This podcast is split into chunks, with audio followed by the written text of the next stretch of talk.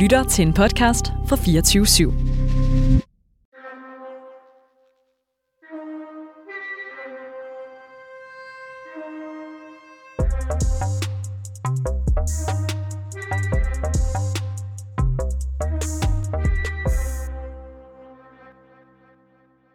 Så er der nye boller på suppen i dag. Ja. Laura. Øhm, det er mig, der står ved knapperne i dag. Ja. Ja. Hvordan er det rart at slippe for teknikken? Ja, jeg synes, det er meget dejligt, at jeg kan læne mig lidt tilbage og måske tænke lidt mere over, hvad jeg selv kan byde ind med, øh, i stedet for at skulle holde overblik. Hvad med Ja. dig? Hvordan føles det? Jamen, jeg er, meget, jeg er meget spændt. Altså, jeg har faktisk kriller i maven. Jeg har jo slet ikke pillet ved de der knapper endnu. Nej. Men vi snakkede lidt den anden dag om, at, øh, at øh, teknikken på en eller anden måde er jo radioens sådan, sociale reproduktion i en vis forstand. Alt det usynlige arbejde, som øh, kun findes, hvis man, når, det ikke, når det ikke fungerer. Lidt ligesom man kun opdager, at der ikke er nogen, der tager opvasken, hvis den netop ikke er blevet taget. Ja. Så, øhm, og det handler også lidt om øh, rollefordelingen. Mm. Det der med, at vi skal øve os i at dele skills. Ja. Og øhm, ja, Så det der med- er helt på røven, hvis jeg ikke er her ja, lige præcis. Det der med, at når man, det kender folk sikkert godt, at man kan blive mere og mere specialiseret. Ja, Og så øh, lige pludselig så er der nogen, der er uundværlige. Det vil vi gerne prøve at komme omkring. det skal vi ikke have i revolutionen. Nej, præcis. Men øh, vil du ikke øh, sætte jinglen på jo, så? det er nummer to her, Ja, ikke? lige præcis. Ja, det prøver vi.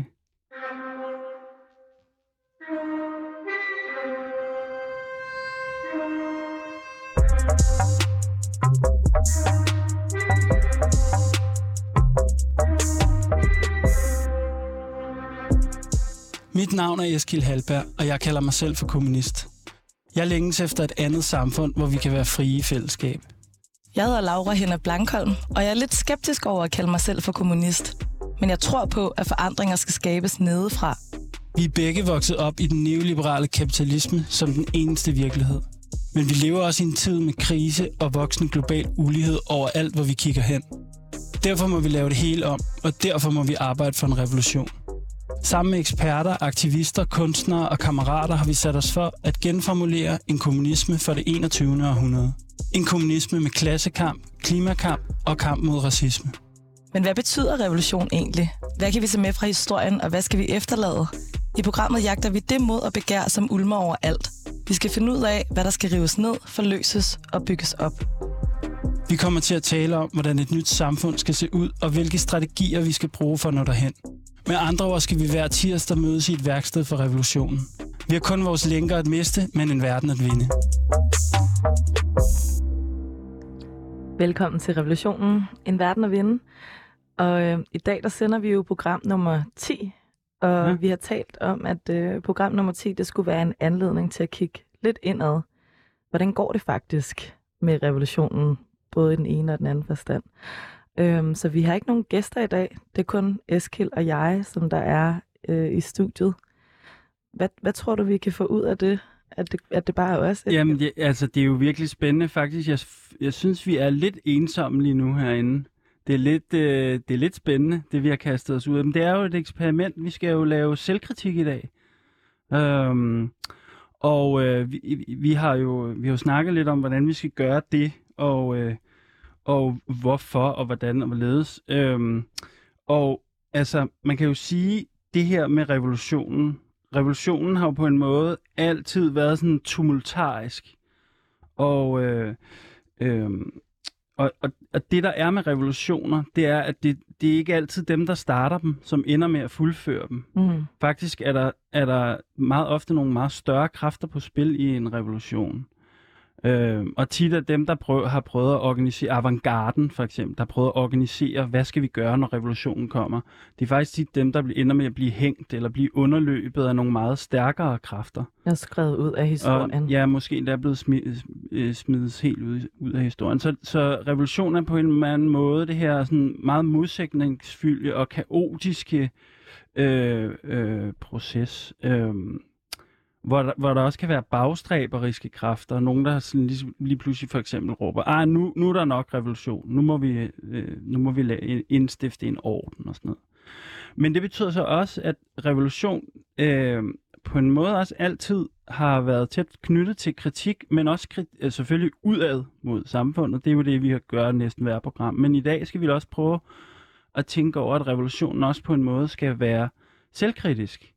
Øhm, øh, det vil sige det her med, hvis man skal være på højde øh, med den sociale forandring, når den accelererer, så skal man også øve sig i at kigge indad på en Mm. eller anden måde. Så hvis der skal kunne ske den her øh, grundlæggende ændring, som en revolution er, så skal der jo også kunne ske en ændring inde i os selv, Ja. imens det sker. Lige præcis. Og det, det, det er på en måde lidt det, vi prøver at kaste os ud, af, øh, kaste os ud i i dag.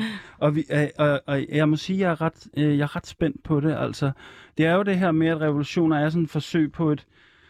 Det er jo sådan et udkast, eller et... et, et altså, revolutioner øh, er ligesom... Øh, vi ligger ligesom skinnerne, mens vi kører, kan man sige, ikke? Øhm, så derfor bliver vi nødt til at have en eller anden form for selvkritisk praksis, kan man sige. Så øhm, ja, revolution- revolutionære, de skal være selvkritiske. Og de skal øh, reflektere over øh, deres egen praksis. Så øh, i dag der er revolutionen altså blevet i tvivl om sig selv. Det betyder, at øh, vi skal prøve at se, om vi kan styre igennem nogle af de forventninger, som vi har haft til programmet, inden vi gik i gang. Og så skal vi tale om, hvad er det for nogle erfaringer, vi så har gjort os de sidste 10 programmer.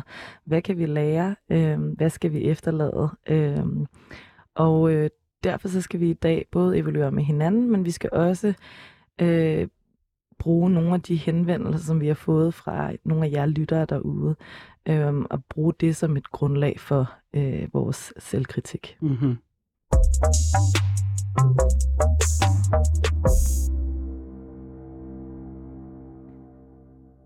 Det første, som der plejer at ske i hvert program, det er jo, at øh, Eskild spørger, er I kommunister? Fordi jeg er kommunist. er I kommunister? Øhm, så det tænkte jeg også, at vi skulle prøve at snakke lidt om i dag, Eskild. Så Eskild, er du kommunist? I, altså, øhm, ja, jeg er i hvert fald kommunist af tre grunde. Ej, Det var med- var lige ved at tage pusten ud i regien. Hun var lidt spændt der. Men nej, jeg er i udgangspunktet selvfølgelig stadig kommunist. Og vi har jo, vi har jo Øhm. snakket om det her med, at, at måske var du lidt vag nogle gange, når vi snakkede med gæsterne, om du egentlig var kommunist. Ja. Så det ville være fedt, hvis vi ligesom prøvede at lave sådan en lidt skærpet kommunikationsstrategi. Altså, Ah, så dit budskab kunne være lidt mere tydeligt. ja. Så derfor har vi snakket om, hvad er det for nogle tre grunde, du har til, at du er kommunist? ja, og de kommer her. Nummer et. Næsten alle politiske konflikter handler om klasse. Det vil sige, at vi lever i et klassesamfund. To. Øhm, hvis vi skal stanse den biosfæriske nedsmeltning, som vi kalder klimakrisen, og den, øh, det kapitalistiske system, som fordøjer øh, alle, alle mennesker og naturressourcer, hvis vi skal af med det system, øh, øh, ja, det system, det er vi nødt til at komme af med, så at sige. Ikke? Så det er kapitalismen, der på en eller anden måde er problemet. Det er kapitalismen, der skal afvikles. Og nummer tre... Eskild, så, så det betyder, det er, at du siger, at vi kan ikke stanse klimakrisen eller de lidelser, som der er forbundet med alt det, som kapitalen går ind og udbytter, øh, uden at afvikle kapitalismen. Så derfor er du Ja. kommunist. Ja, lige præcis. Okay. Og det sidste, det er det her med, at kommunisme handler om at prøve at forstå politik og samfundsforhold væk fra, national, øh, væk fra nationalstaten. Altså i en internationalisme, så at sige. Ikke? Mm-hmm. Øh, sådan, jeg tænker det lidt som sådan, at nationalstaten er der, men det er ikke, det, det er ikke, den, det er ikke den måde, man skal forstå alle politiske konflikter, så at sige. Yes. Men det kan jo godt skærpes lidt, det her kan jeg godt høre. Vi skal... Jamen, nu har vi fået det en proces. Nu. Ja. har vi fået det på plads. Ja. Vi har de her tre punkter. Ja, ja. Øhm, og så vil jeg gerne tale lidt med dig om den udvikling, som du faktisk har haft på vejen til at øh, kalde dig selv for kommunist. Øh, og hvad det er for nogle ting, som du måske er blevet lidt i tvivl om. Fordi at hvis vi går lidt tilbage i historien, Eskild og min relation, vi, den, går jo, den går jo faktisk en del år tilbage. Og i, i 2016, der havde du en øh, blog på den Ej, øh, du har ikke... nyhedsportal, som der hed Modkraft, hvor jeg også var redaktør. Hvad så?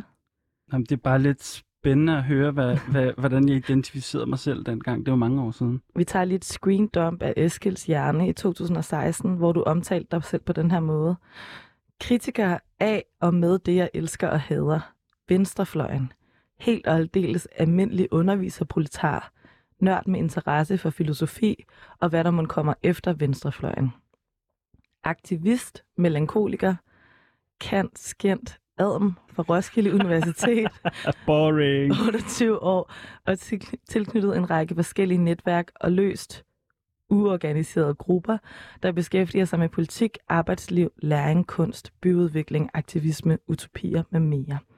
Så altså, hvad skete der, Eskild? Altså på det her tidspunkt, der er der i hvert fald ikke noget med, at du er kommunist. Nej, jamen det, er måske, det går op for mig, at det er lidt noget nyt noget. Jeg troede faktisk, men altså på det tidspunkt var jeg meget imod de, det her med at identificere sig med en særlig ideologi eller et særligt begreb. Det har jeg faktisk, vi har også snakket om det før i, i de, nogle af de andre programmer, men, men jeg har, har altid haft meget stort besvær med at identificere sig i, med en, i en særlig strømning. Men det der så, jeg nogle gange bruger jeg det der begreb autonom, det er et af de ord, du har kaldt dig selv gennem tiden. Ja, men det har jeg altid haft det sådan lidt cringe over, eller sådan lidt, det, jeg har altid, det var altid sådan lidt modvilligt, fordi det forbinder jeg lidt med noget, som ligesom var forbi, da jeg begyndte at være aktivist. Men det var sådan lidt modvilligt. Hvad betyder autonom? Ja, men det, det betyder ligesom sådan, det er sådan en slags anarkisme måske. Eller sådan lidt en, en øh, øh, ja, autonom, autonomi, så det handlede meget om selvstændighed og, øh, hvad kan man sige, øh, selvorganisering og fristeder og den, den slags. Mm-hmm. Øh, og så er der også de her begreber om venstre radikal. Har du kaldt dig selv det? Jamen det ved jeg ikke rigtigt, men det tror jeg måske, øh, i hvert fald andre har kaldt mig Ja. mange, meget. Ja, Og så kom der det- sker jo det her med, at, øh, at nogle gange, så, så ved man ikke helt, om det, man kalder sig selv, er fordi, at man, man prøver at sige det, som de andre tænker om en, for at forklare dem, hvad de nok øh, forbinder med det, man er, eller man selv faktisk putter et, et navn på sig selv. Og det her med at være venstre radikal, altså det er jo ud fra, det er jo, det er jo en definition, som der kommer ud fra midten, i hvert fald, ikke? Jo, At, at der er nogen, der kalder nogle andre for radikale, ikke? Jo, på den jo, måde jo. der. Jo, og, og nu er jeg ligesom landet på det her med kommunist, og det, øh, det har jo sine fordele og sine ulemper, det, skal vi også, det kommer vi også tilbage til, men, men, øh, ja, men jeg vil sige, at jeg er også blevet i tvivl undervejs i det her program om det der med kommunist, fordi alle mine kammerater, de kan ikke lide begrebet, så det er lidt svært at, at mobilisere omkring, eller, men, men jeg tænker stadigvæk, det kan noget i form, det, det, det er en slags container på en eller anden måde.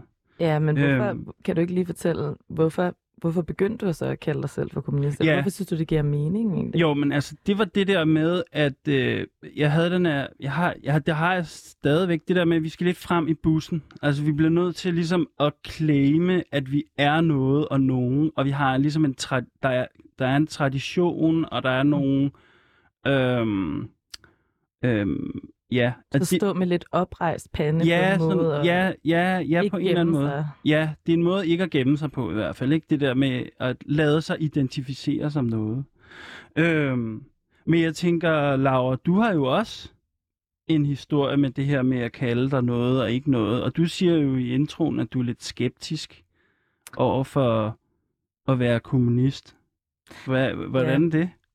Jamen, hvis man taler om det her med, om vi har haft en form for udvikling i løbet af programmet, så tror jeg egentlig, jeg har det ret meget på samme måde, som jeg hele tiden har haft i forhold til, hvad det er, jeg tror på øh, politisk. Men jeg vil nok sige, at det har fået mig til at tænke lidt mere over, om der kunne være noget strategisk smart i at kalde mig selv for kommunist. Øhm, jeg er jo på en måde enig med alle de tre punkter, som du sagde lige før. Ikke? Øhm, men der er mange grunde til, at jeg ikke har kaldt mig for kommunist. Mm. Altså, øhm, Hvad er det altså, for jeg, nogle har- jeg, har grunde? ikke kun, jamen, jeg har ikke kunnet spejle mig selv i øh, nogle af dem, som der har kaldt sig selv for kommunister. Hvad med Øhm, mig?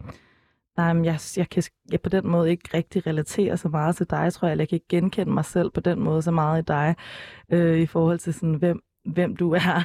Øh, eller du ved, der var bare, det var mange Er vi overhovedet venner? det var mange hvide mænd, som der kaldte sig selv for kommunister. Øhm, det har sgu aldrig været, rigtig været sådan vildt sejt. Nej, Øhm, okay, på den måde. men jeg faldt også, altså jeg tænkte, at det var lidt ustrategisk også at kalde mig selv for kommunist i forhold til netop det der med, hvem vil man gerne øh, være noget for, hvem vil man gerne have opdager en øh, i forhold til at organisere sammen. Ikke? Og så er der jo også hele den her hele det her journalisttema, Åh oh, ja, altså, Altså, det er rigtigt. jeg det jeg er glemmer jeg, nogle gange, at du faktisk er journalist. også. Jeg er faktisk journalist, så jeg, det er ikke så smart på den måde, tror jeg, at stå og kalde mig selv for Nej, kommunist i radioen. klart. Øh, og generelt sætte et markat for mig selv, bortset fra, hvis jeg stemmer på de radikale. Altså, så må jeg gerne... Nå, øh, det må man gerne sige. ah, ja, okay. Øhm, men altså, det er jo en del af min praksis, at jeg er venstreorienteret og er tydelig omkring det, og det ved folk jo godt. Øhm, Og... Hvad, hvad har du så kaldt dig? Du, har, du slet Ja. ikke, har du slet ikke nogen begreber? Hvad har jo, du ligesom... altså, jeg har haft nogle begreber igennem øh, gennem tiden. Øhm, altså, jeg har kaldt mig selv for anarkist. mm. Øhm, og det var måske lidt det, altså du åbnede den lidt før, da du forklarede det her med, hvad det vil sige at være autonom, men det handler jo grundlæggende om, at man tror på, at man skal organisere sig i nogle fællesskaber øh, udenom staten på en eller anden måde, eller man ikke tror på, at det er staten og den måde at have et hierarkisk samfund på, som der, som der er vej frem. Øhm, og så det samme med, at øh, jeg måske har defineret mig selv som antiparlamentariker på en eller anden måde, at, at løsningen ikke skal findes i det repræsentative demokrati, altså øh, ved at stemme på nogle øh, politikere. Ikke? Er det det der, du siger med, at, at øh, øh, politik skabes ned, forandringer skabes nedefra? Det siger du i jinglen. Jamen det her med, at det er i hvert fald ikke Folketinget, som man kan sidde og vente på, der skaber sociale forandringer, fordi alle de sociale forandringer, der er sket igennem tiden, er jo gennem arbejder, øh, kampe og øh, hvad hedder det, protester og strejker, øh, som man ikke er blevet givet, men som man har kæmpet. Ikke? Klart. Øhm, Enig. Så har jeg kaldt mig selv for antifascist. Øhm, det her med, at det giver mening at organisere sig selv i nogle brede alliancer øh, i modstand mod fascisme, som der er xenofobi eller racisme, totalitarisme. Øhm, og så her de senere par år, hvis jeg skulle sætte et markat for mig, på mig selv, eller du ved, hvis jeg har haft sådan en eller anden bio i et eller andet ja. panel, Ja, ikke? ja, ja, ja, så har det været meget sådan noget øh, dekolonial feminist. Ja, okay. Eller intersektionel feminist. Øhm, at, at der er, som en del af ens feminisme altså er, er forpligtet, at man er forpligtet til en kamp mod øh, kolonialisme og kolonialitet, og at øh, det her, vi har snakket om mange gange i programmet, at kampen imod racisme Ja. og kapitalisme hænger sammen. Ja. Og pointen er bare, at alle de her forskellige markader, dem er jeg nok stadig på en eller anden måde, men det er også et spejl af, hvordan tiderne skifter. Altså, hvad er det, man gerne vil centrere, på det givende tidspunkt? Mm-hmm. Øhm, og hvilke ord er det, man tænker, det skaber noget genkendelse hos dem, jeg gerne vil finde. Og der har jeg det stadig lidt sådan med kommunist, at det ved jeg ikke, men jeg håber, at øh, jeg kan begynde måske at bruge det i højere grad på en måde, hvor det ikke bliver misforstået Ja. det er jo lidt en del af hele, hvad kan man sige, programmets præmis. Ikke? Og i forhold til det her med din tvivl, din tvivl om, om du stadig kan kalde dig selv for kommunist, så er der jo også øh, mange af dem i programmet, som der har været i tvivl om, Ja. om de kan kalde sig selv for kommunister. Det skal vi snakke om nu. Ja.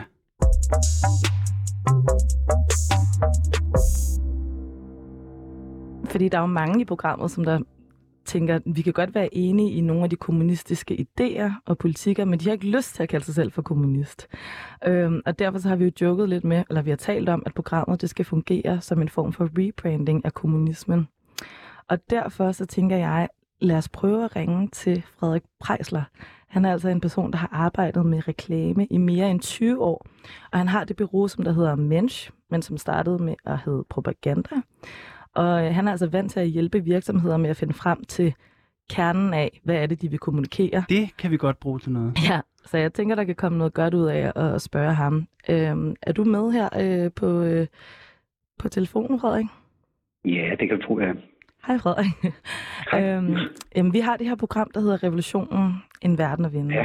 Og øhm, som Eskil øh, siger i jinglen, så mener vi, at kommunisme er en løsning på de kriser, som verden står overfor i dag. Og vi blev inviteret ind, måske lidt på et wildcard, øh, fordi at kanalen tænkte, nu skal vi få nogle af de der sjove øh, gamle kommunister, altså nogle af de her dogmatikere, som vi kender fra 70'erne. Men programmet prøver faktisk at tage kommunismen ret alvorligt. Og derfor så vil vi gerne snakke med dig, fordi vi kunne godt tænke os at høre, hvad tror du, vi skal gøre, hvis vi gerne vil, vil rebrande eller lave et nyt narrativ omkring kommunismen fra det 21. århundrede? Ja, det er jo meget, det, det er jo meget ja, nu har jeg lige hørt jeres indledende snak der, hvor jeg synes, det var meget sjovt, at, øh, altså, at Eskild ligesom forklarede de tre grunde til, Ja. at han brugte ordet kommunist om sig selv. Mm. Og jeg tror, man, hvis man lige starter den, i, i den halvdel af, af, af verden, der, øh, der, der, der ligesom går lidt op i, hvad man kalder ting. Der er nogle bestemte ord, der udløser nogle bestemte reaktioner. Ja. Ah, Altså, hvis, øh, hvis, hvis jeg siger til folk, at jeg er vegetar, så siger de, det er helt okay. Ja. Hvis jeg siger til folk, at jeg er veganer, Ja. Så er der specielt en, sådan en særlig type kødfulde midaldrende mænd, der bliver så rasende, så de Ja. ja. næsten er klar til, at vi kan ende i håndgemæng udenfor. Ikke? Altså, Det er en provokation. hvad siger du? Altså, veganer må Mm. kraftedeme holde op. Ikke? Mm. Øhm, på samme måde så har vi lige været igennem, hvad du, Laura, har haft af, af, af måder at omtale dig selv på. Ja. Og det sjove er, at, at det er jo alle sammen sådan nogen, som kan trigge forskellige reaktioner, som du også er inde i. Du kan Ja. håbe på, at nogle mennesker kan spejle et værdifællesskab med dig. Mm. De siger, Nå, jeg ved godt, hvad du mener med, mm. Med anarkistisk feminist, eller hvad mm. du nu Mm. finder på at, at betegne dig selv som. Ja.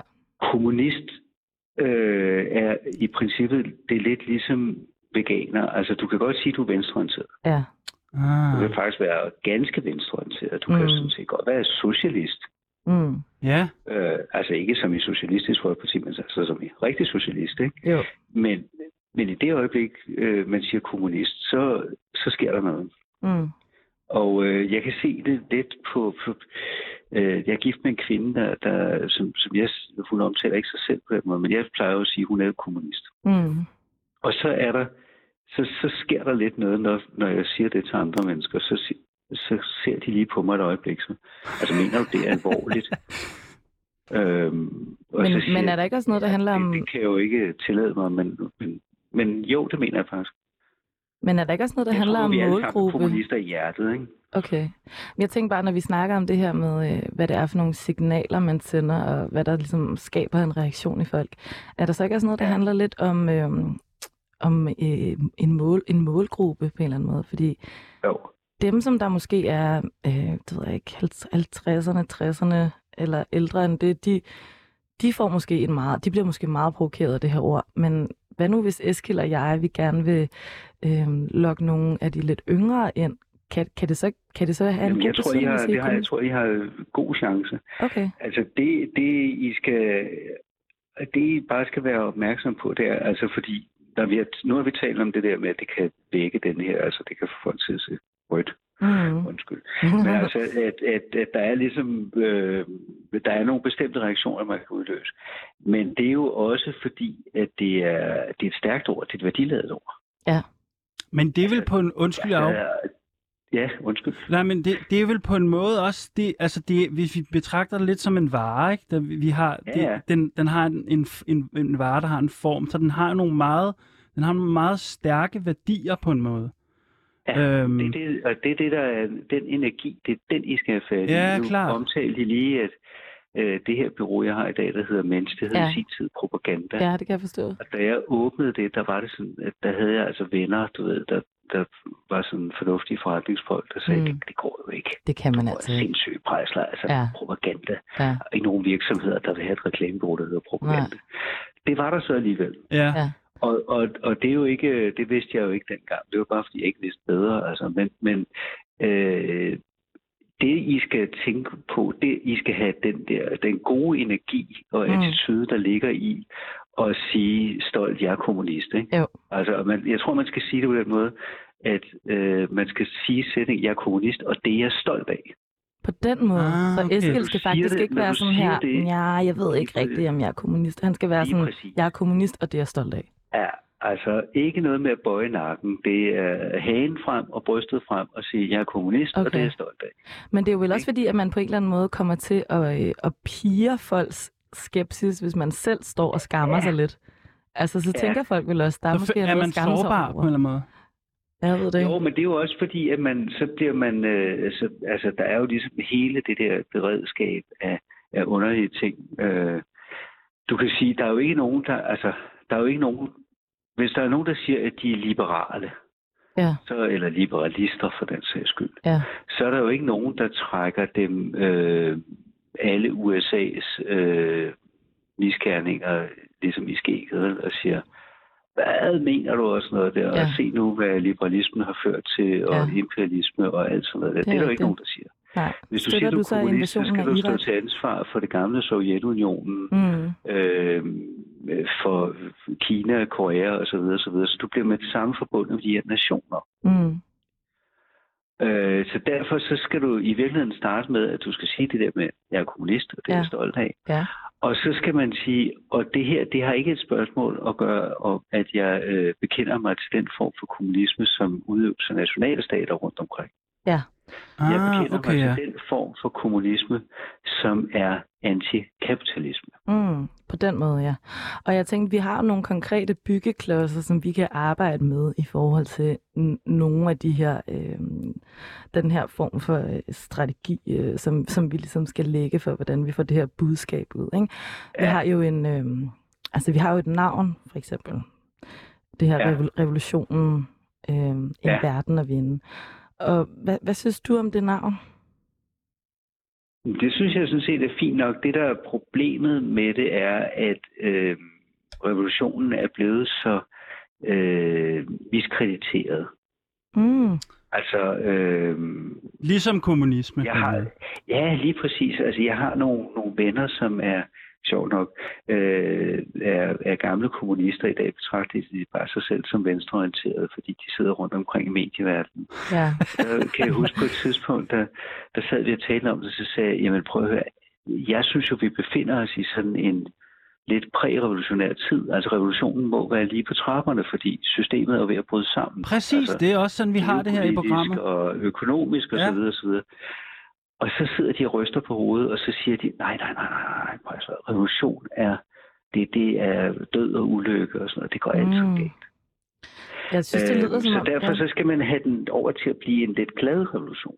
Ja, en glad, Det er øh, nemlig noget, der er meget, meget revolution. vigtigt for den, den, der, den nye definition på kommunisme. Det er, at den skal ikke være sur og indebrændt. Nej, Nej. det skal Det, det, um, Det det er vi jo meget enige i faktisk. Men vi har jo også de her faktisk sådan to catchphrases. Vi har det her, Ja. en verden at vinde. Og så Ja. har vi det andet, som er det her med, vi har kun vores lænker at miste, men en verden at vinde. Og det er lidt, så- lidt det samme. Men Jamen, det er en smuk hvad, sætning. synes du, hvad kan vi, kan, er, det, er det noget, man kan bruge, hvis man skal sælge den her vare her? Ja, ja, det synes jeg. Ja. Jeg synes, det er en rigtig fin sætning. det var fordi, vi prøvede at tale lidt ind i det her, som du faktisk siger, Ja. ja. med at være lidt stolt. Altså være sådan her, yes, der Ja. er en verden at vinde. Ja, ja. Kom nu. Øh, og så det har vi det. også... Øh, nu, nu, nu vil jeg bare gerne lige bruge øh, lejligheden til at lige at gennemgå alle... øh, Ej, men vi, Ja. har, vi har jo også de her øh, farver. Altså fordi, at øh, vi var jo meget optaget af, at det ikke skulle være den her gamle gamle sag, som, øh, som, som man ofte forbinder med nogle af de her ting. Altså den, den røde og den sorte og øh, alle Ja. de her ting. Så vi har en, en lyserød og en, og en rød. Hvad tænker, hvad tænker du om det? En lyserød og en rød. Ja. I vores ikon. Altså pink. I vores ikon, ja. Ja. Ja. Okay. Altså, der, nej, der, der synes jeg, man skal, der, der skal man ligesom huske øh, verdenshistorisk. Altså, jeg, Mm. jeg har en gang med holder jeg foredrag om design. Altså, øh, så plejer jeg at sige til folk, at du må altså aldrig undervurdere styrken i et stærkt logo. Og så siger Nej. de jo sådan, nej, det må jeg ikke. Og så viser jeg dem en svastika, ikke? Så siger Mm. de, nå, oh, jo, jo, det var, ja. Og jeg tror, man skal huske, at, at øh, revolutioner, de, de har jo brug for ikoner. Det er rigtigt. Så jeg tror, I har, I har brug for et ikon. Vi har og et ikon. I, Vi har et ikon, Frederik. jamen, Det er en, øh, det er en kæde. Hvis du kan åbne, øh, sidder du foran computeren? ja, ja, det kan få. Det er din øh, mail. Ja. Den, den, jeg tror, den er på din mail. Jeg sendte... Øh, men ellers kan du også bare Jeg har kun billedgoogle. de 24-7 afsender, og det, det er jo et meget... Når der er et vedhæftet billede på den. Er der ikke det? Nå, jeg tænkte det. Men det er i hvert fald et logo, som vi har faktisk øh, snakket en del om. Ja. Og der er, Ja. en, en, der er en kæde på Mm. hen over logoet, Mm. og så står der revolutionen, en verden at vinde. Mm. Og Nå, øh, ja, ja, ja, nu kan jeg se. Yes, Mm. ja. Og tankerne bag det var lidt det her med, øh, jeg havde ikke lyst til, at det skulle være et fag, en fane. Altså, jeg havde ikke lyst til, at det skulle være Nej. nogle af de her symboler, som folk har nogle meget stærke associationer til. Det skulle ligesom være noget, som der kunne være åbent for folks egen fortolkning. Men dem, som man så håbede måske kunne se potentialet i det, de kunne så læse en masse positive ting ind i det. Ikke? Så altså det her med en, en kæde, altså der er på en måde, der er noget, der bliver forbundet til hinanden, og der er noget stærkt, som der holder sammen, og som der ikke kan brydes på en eller anden måde. Ikke? Øhm, det var, jo, men det var... ikke lidt, altså, øh, altså med al respekt, ikke? Ja, har, I, har ja. I ikke lidt, lidt, lidt mange metaforer i gang? Fordi Okay. altså, I havde, vi, vi har jo kun vores lænker at miste, men en verden at vinde, ikke? Ja. Var det Ja. ikke sådan set? Jo, Det jo, jo. en super flot sætning. Men når I det er øjeblik. I så lige pludselig siger, nu vil vi både vise lænker og tale om kæder, så bliver der ballade, ikke? Okay, fordi så bliver det dobbelt op på Ah. noget med... altså, lænken, lænken er jo det, der fastholder mig, og kæden er jo det, der holder os sammen. Det er to mm. meget, meget forskellige ting. Det er ligesom det der frihed til og frihed fra, ikke? Okay, Ja. det kan jeg godt Der se. må I sgu nok vælge side. Okay, det kan jeg godt se. Men ved du hvad, altså det er faktisk, det er virkelig, det er virkelig faktisk en hjælp. Det føles meget betryggende at tale med dig om det her, om, om de her ting. Øhm, jeg kunne forestille mig, at, øh, at du også har sådan øh, rim, rimelig travlt, vi skal til at videre, men tak fordi, at du havde tid til at snakke Jamen. med os om revolutionen. I er så velkomne, og jeg må sige held og lykke med den. Ikke? Tak, det kan være, at vi ringer igen en anden gang. I skal være og få lidt vejledning. Og det var Frederik Det er. Prejsler fra Mensch. Tak for snakken. Selv tak. Held og lykke.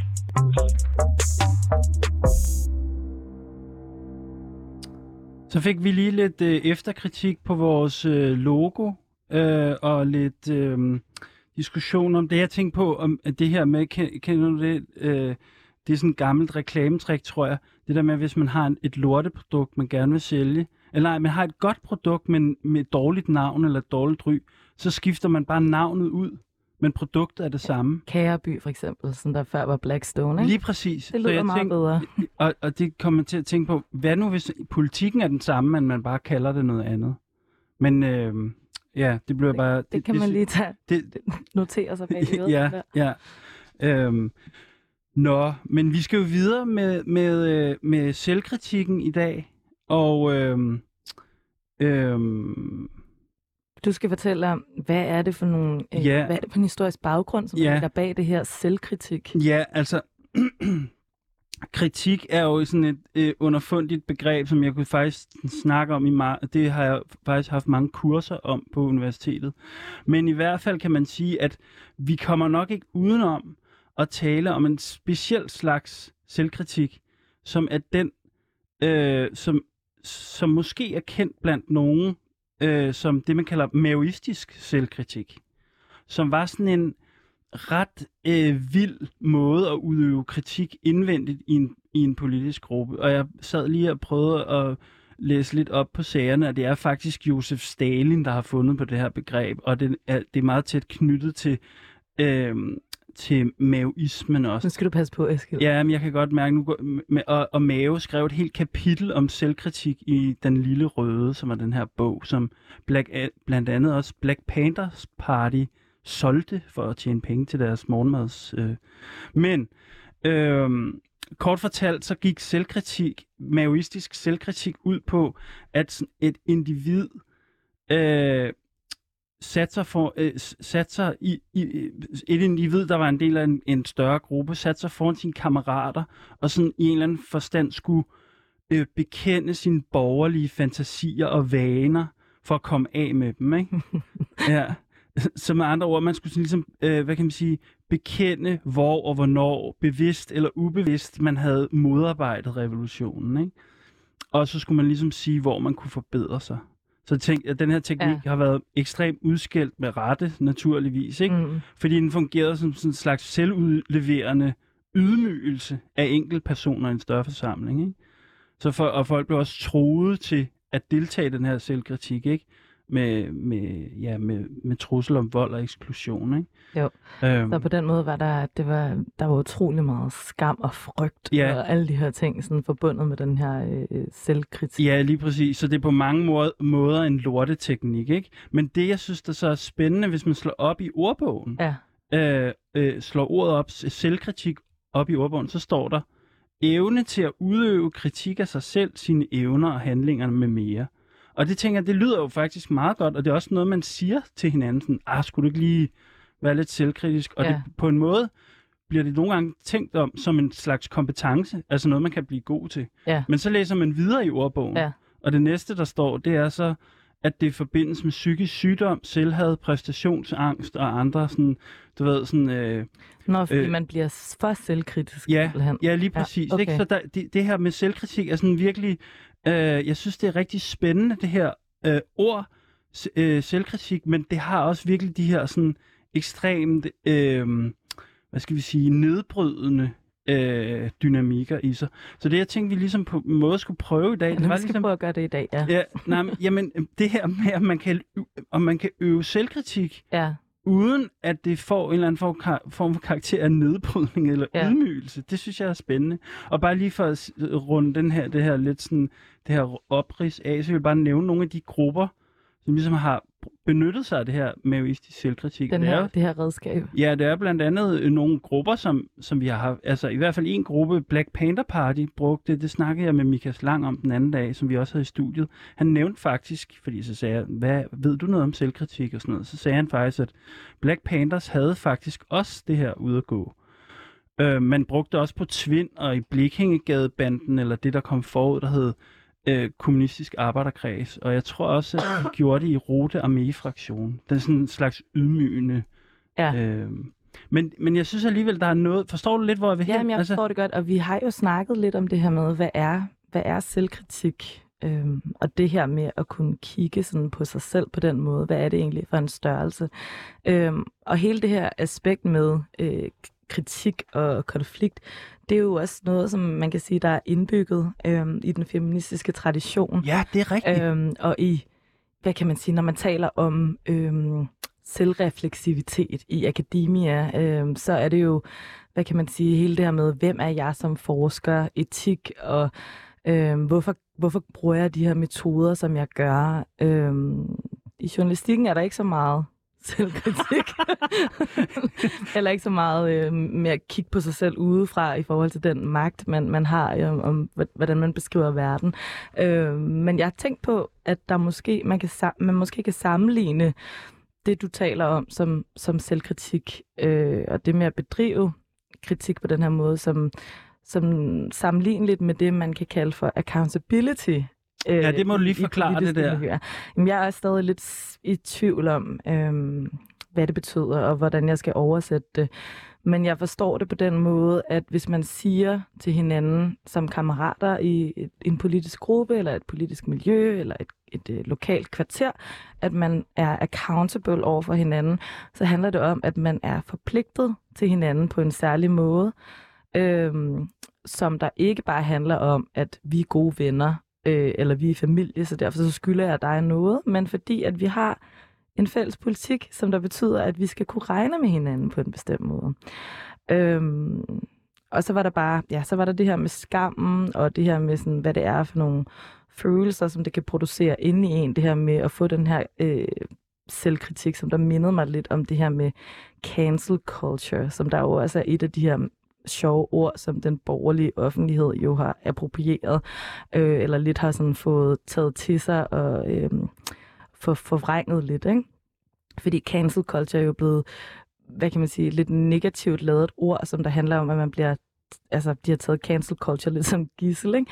Det her med, at nå, man kan slet ikke gøre noget som helst, øh, hvis man ikke er woke nok, og så bliver man kaldt ud, øh, og så bliver man cancelled. Men jeg tænker, at det kommer jo af en tradition omkring at kunne stille kritik af hinanden, Ja, som der måske er en, noget givende i. ja. Og det, jeg synes, det er sindssygt spændende det her, fordi at vi, nu har vi på en måde skrevet en eller anden sjov historie, der går gennem øh, Mao og til... Øh, jeg tænker også tit på Svend Brinkmann, når jeg har den her diskussion. Ikke? Så det, der er noget med det der kritik og selvkritik, som er spændende og vigtigt, men det er også meget tæt knyttet med skam og dårlig Ja. samvittighed over, at man ikke er en, hvad ved jeg, en god kommunist, eller en god feminist, eller en god kammerat, eller et eller andet. Ikke? Ja, det er vel noget med at prøve at se, om man kan lave nogle strategier for, hvordan man kan gøre det på en omsorgsfuld måde. Ikke? Fordi at hvis vi vender tilbage til det her med den feministiske tradition, jamen så handler det vel om, at man skal have nogle redskaber til at kunne sige, hvilke nogle magtstrukturer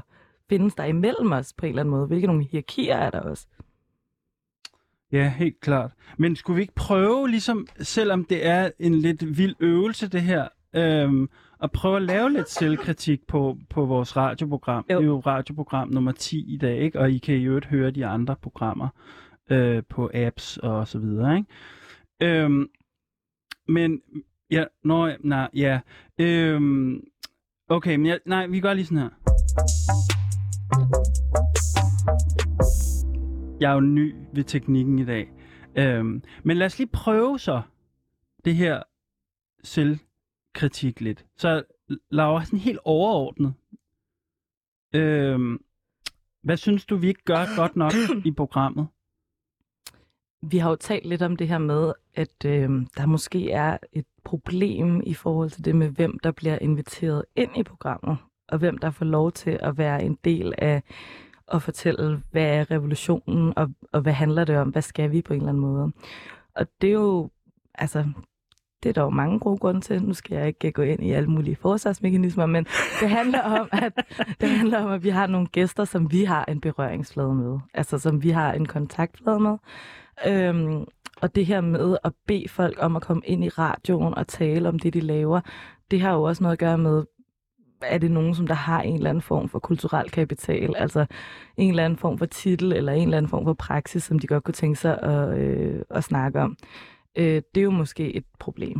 Altså, at det er dem, der får lov til at være med i at genformulere en kommunisme for det 21. århundrede.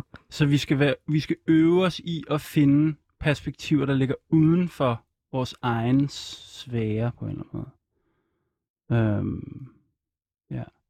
Ja. Okay, jeg, jeg vil også prøve det her selvkritik.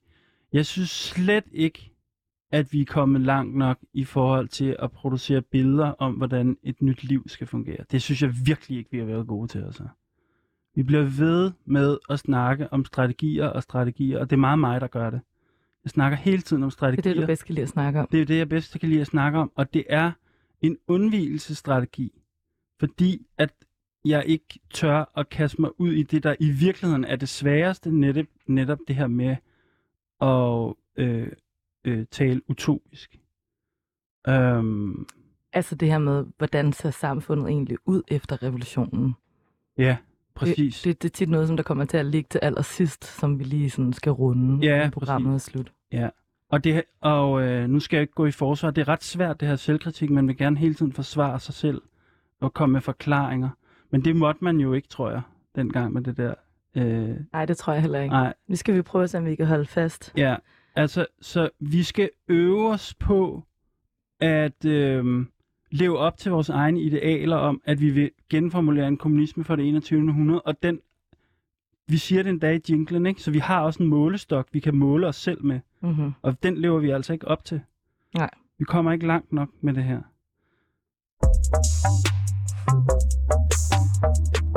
Vi har også fået en øh, lytterhenvendelse, øh, som der måske kan danne udgangspunkt for, at vi går lidt videre med den her kritik af os selv.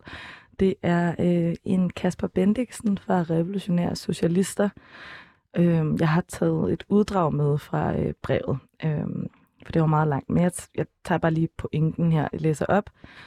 Derudover kan jeg, som også kalder mig selv for kommunist, blive en lille smule bekymret over, at jeres gæster, og måske jeg selv, fokuserer meget lidt på teori og en del mere på praksis. Faktisk lyder det som om, at de fleste bliver skræmte over kommunistisk teori og filosofi, og det går jo ikke. Praksis er klart vigtigt, ellers sker der jo ikke en skid, men praksis, der er funderet på et forkert eller forsimplet teorisæt, risikerer jo at blive praksis, der reelt ikke gør nogen forskel. Det burde RS'erne kunne snakke længe om, plus generelt om kommunisme og perspektiver for verdensrevolutionen. Det er i hvert fald min erfaring. Okay, så Kasper Bendiksen skriver den her mail, for, fordi at øh, han gerne vil foreslå, at revolutionære øh, socialister de kommer ind som en gæst i programmet. Men en af grundene til, at det vil være smart at have dem som gæster, det er fordi, at øh, de vil ikke øh, have noget problem med at snakke om kommunistisk teori, som vi åbenbart har i det her program. Øh, så vi skal have nogle flere programmer om teori måske. Øh, men Eskild, skal man egentlig have teori for at kunne lave revolution, hvis vi bare lige starter der? Altså, nu går jeg lidt i forsvar igen, ikke? Øhm, men øh, det synes jeg jo i, i udgangspunktet ikke. Altså, men jeg synes, der er noget spændende i den her, i den her kritik her, vi har fået, for ikke at være teoretisk eller være in, teoretisk nok interesseret. Og det er det her spørgsmål om, øh, hvad, hvilken funktion har teori og filosofi og tænkning i sådan en social bevægelse eller en revolutionær bevægelse? Øhm, og øh, Jeg tror, jeg har været meget optaget af det her med, at vi skulle have nogle praktikere inde i studiet, som der ikke bare var forskere, som der kunne stå og sige, Nå, men jeg har det her, øh, den her øh, te- teoretiske baggrund, øh, jeg er interesseret i alle de her ting. Altså sådan synes jeg godt nogle gange, det kan blive. Så har, så har forskerne øh, bare sådan en interesse på en eller anden måde, ikke? og ikke så meget en praksis, altså ikke, ikke alt muligt, de gør. Og det, det synes jeg også, der er noget utilgængeligt i, altså øh, at skulle formidle øh, teori på den måde. Og det er også det her med, at man, man tit ved, hvad man ikke vil have, men ikke så meget, øh, hvordan man rent faktisk kan ændre på sit liv.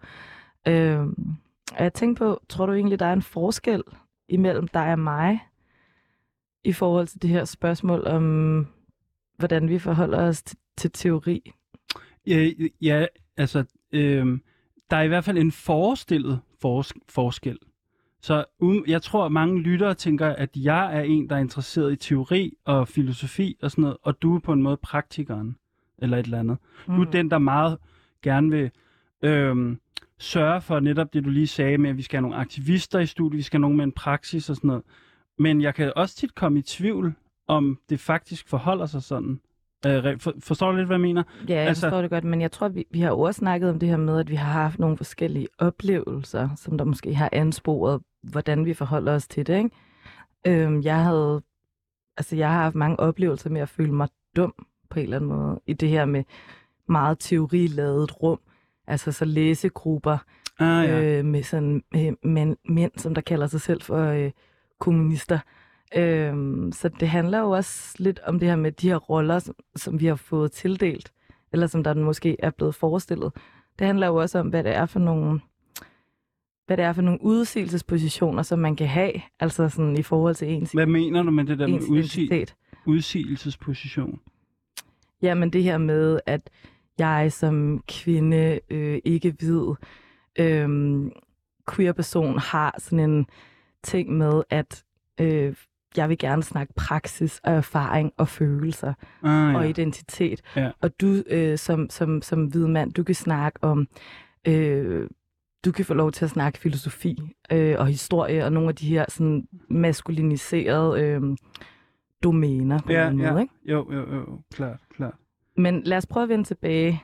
Vi prøver at vende tilbage til Kasper Bendiksen og hans kritik. Fordi nu er vi gået i gang med at forklare. Ja, altså, ja, nu taler vi jo, nu prøver vi at forsvare os her, ikke? Så, så, øh, så Laura, hvis vi nu sagde, at du sad i, øh, i stolen der, ikke? Og du ligesom skulle øh, bekende eller forstå den her kritik, du er blevet udsat for. Forstår du? Ja, jeg forstår det godt. Hvad, øh, hvad, hvordan, øh, hvad for nogle slags, eller hvad kan man sige, hvordan vil du forstå den her kritik? Altså, hvordan jeg forstår hans kritik. Ja, hvis vi nu siger, at du er blevet udsat for den, vi er jo blevet udsat for den her kritik i programmet her, ikke? Mm. Og du sidder i stolen, og du skal ligesom tage det ind, det her. Sæt dig i hans sted. Find, ja. find ud af, øh, hvor du er galt ja. På den, ja. Eller et eller andet. Det er jo det, kri- Jeg skal, kritik spejle, jeg skal spejle ham Ja. på den måde. Ja, ja, på en eller anden måde, ikke? Er det det? Okay. Og så skal du tale på programmets vegne, ikke? Så, vi, Okay. så, så du ikke får så meget skam over det. Okay, så Forstår det, du? så det ikke er mig som individ, Ja, der, der har gjort det her fuck-up, øh, og som der lige om lidt bliver cancelled. Ja, Øh, det er ja. fordi, vi har et kollektivt ansvar i programmet. ja, ja, så undgår vi det, den okay. Okay. der maoistiske individualisme, ikke? Jeg prøver. Ja, ja. Øhm, det betyder, at vi skal blive bedre til at udfolde den kommunistiske teori. Og det skal vi gøre, fordi at vi skal have noget mere skoling. Så når vi træffer øh, forskellige valg om, hvordan vi skal handle, så skal vi blive mere bevidste om, hvad det er for nogle teorier, der gør, at vi vælger, som vi gør. Øhm, Det går da meget godt. Ja. Der er for lidt teori i vores programmer. Øh, vores, øh, altså, situ- situationen bliver simpelthen ikke øh, analyseret nok, øh, når vi skriver manifestet, og når vi skriver, hvordan øh, vi skal handle. Øhm, og så er der jo også måske nogle andre ting at hente i det her med, at teori måske også kan være et hjælpemiddel til at se, hvor er vi faktisk uenige henne. Ja, altså så det der sker nu, ikke, det er jo faktisk, vi, vi, vi, vi, øh, vi prøver ligesom at forstå kritikken på dens egne præmisser på en eller anden måde. Ikke? Øh, og, det, og det der jo på en måde er meget sjovt her, det er jo, at så forstår man jo, altså der er jo faktisk en pointe her, ikke? Teori har en funktion i en eller anden forstand, ikke? Jo. Altså, øhm, så selvom, vi, selvom jeg startede med at sige ligesom, øh, ah, men teori er i virkeligheden ikke så vigtigt, og det har ligesom, det er ligesom sådan lidt sin, øh, man kan ikke lave praksis ud af teori og sådan noget, ikke? Men det er det her med, at øh, Kasper han siger, at vi vil handle i blinde, hvis vi ikke har fokus på teorien. Ja, altså, har, man har han ikke en pointe? Står vi ikke bare og snakker? Altså det der med, du ved, hvis man, hvis man bare handler helt uden at have analyseret situationen. Ja. Hvad, øh, altså, Men det kommer også meget an på, altså det er jo lidt, lidt ligesom det her med at kalde sig selv for kommunist. Altså det her med, hvor, hvad, er det, hvad er det, de her ideologiske markader har betydning i forhold til, hvorfor man skal, hvorfor man skal sige, man er det. Der er jo masser af mennesker, som der på en eller anden måde er kommunister, uden at kalde sig selv det, eller uden at de har læst øh, Marx eller Kapitalen, men fordi at de organiserer sig kollektivt, hvor de bor i deres lokalsamfund, de ligesom tror på nogle af alle de værdier, som vi tænker, der ligger i kommunismen. måske handler det også om, hvad teori egentlig er så. Fordi, Ja. fordi jeg synes alligevel, ah, nu bliver, kan du høre, nu bliver jeg alligevel øh, den person, som vi hele tiden har snakket om, at jeg er. Øh, men det har sit eget, det er sit eget problem. men, men altså, øh, jeg synes bare, det der med, at, Øhm, hvad kan man sige, altså, teori handler jo om at analysere en situation, simpelthen, ikke? Og det har vi jo alle sammen brug for. Kan du ikke huske, at, hvad hedder hun, øh, Sofia Vatne, hun havde jo den her pointe med, at teori på en måde udsprang af praksis. Det synes jeg på en måde var en meget god pointe. Så det er noget med rækkefølgen i virkeligheden. Ja. Skal man bruge noget teori for at kunne handle, eller handler man, og så efterrationaliserer man det? Mm. Jeg prøver at gå ind på præmissen her, fordi et grundlæggende, jeg ved, jeg, jeg, jeg, jeg har, øhm, jeg har også lidt svært ved at forstå det faktisk. Det må jeg indrømme. Altså, jeg personligt har jeg det sådan, at teori, det er ikke særlig vigtigt.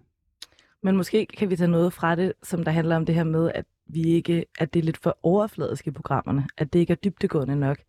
Vi skal have noget mere tid til at udfolde teori, når den endelig er der. Ja, okay.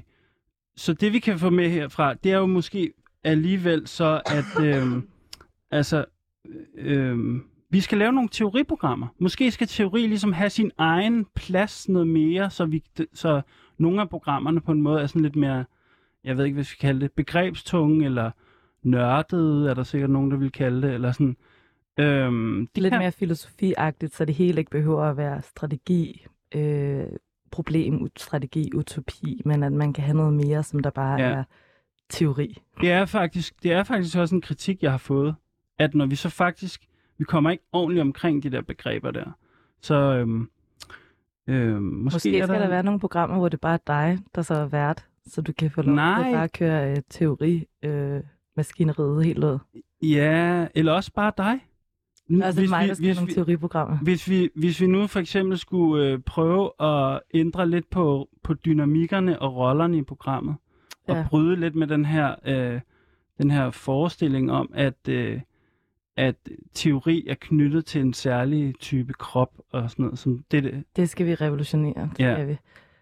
Øhm, vi skal til at øh, runde af på første time.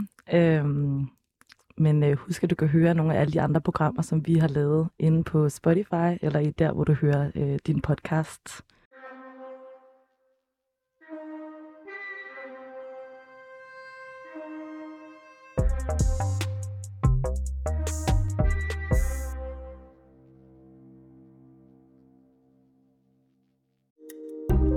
Kære lytter, du har lyttet til et program fra 24 /7.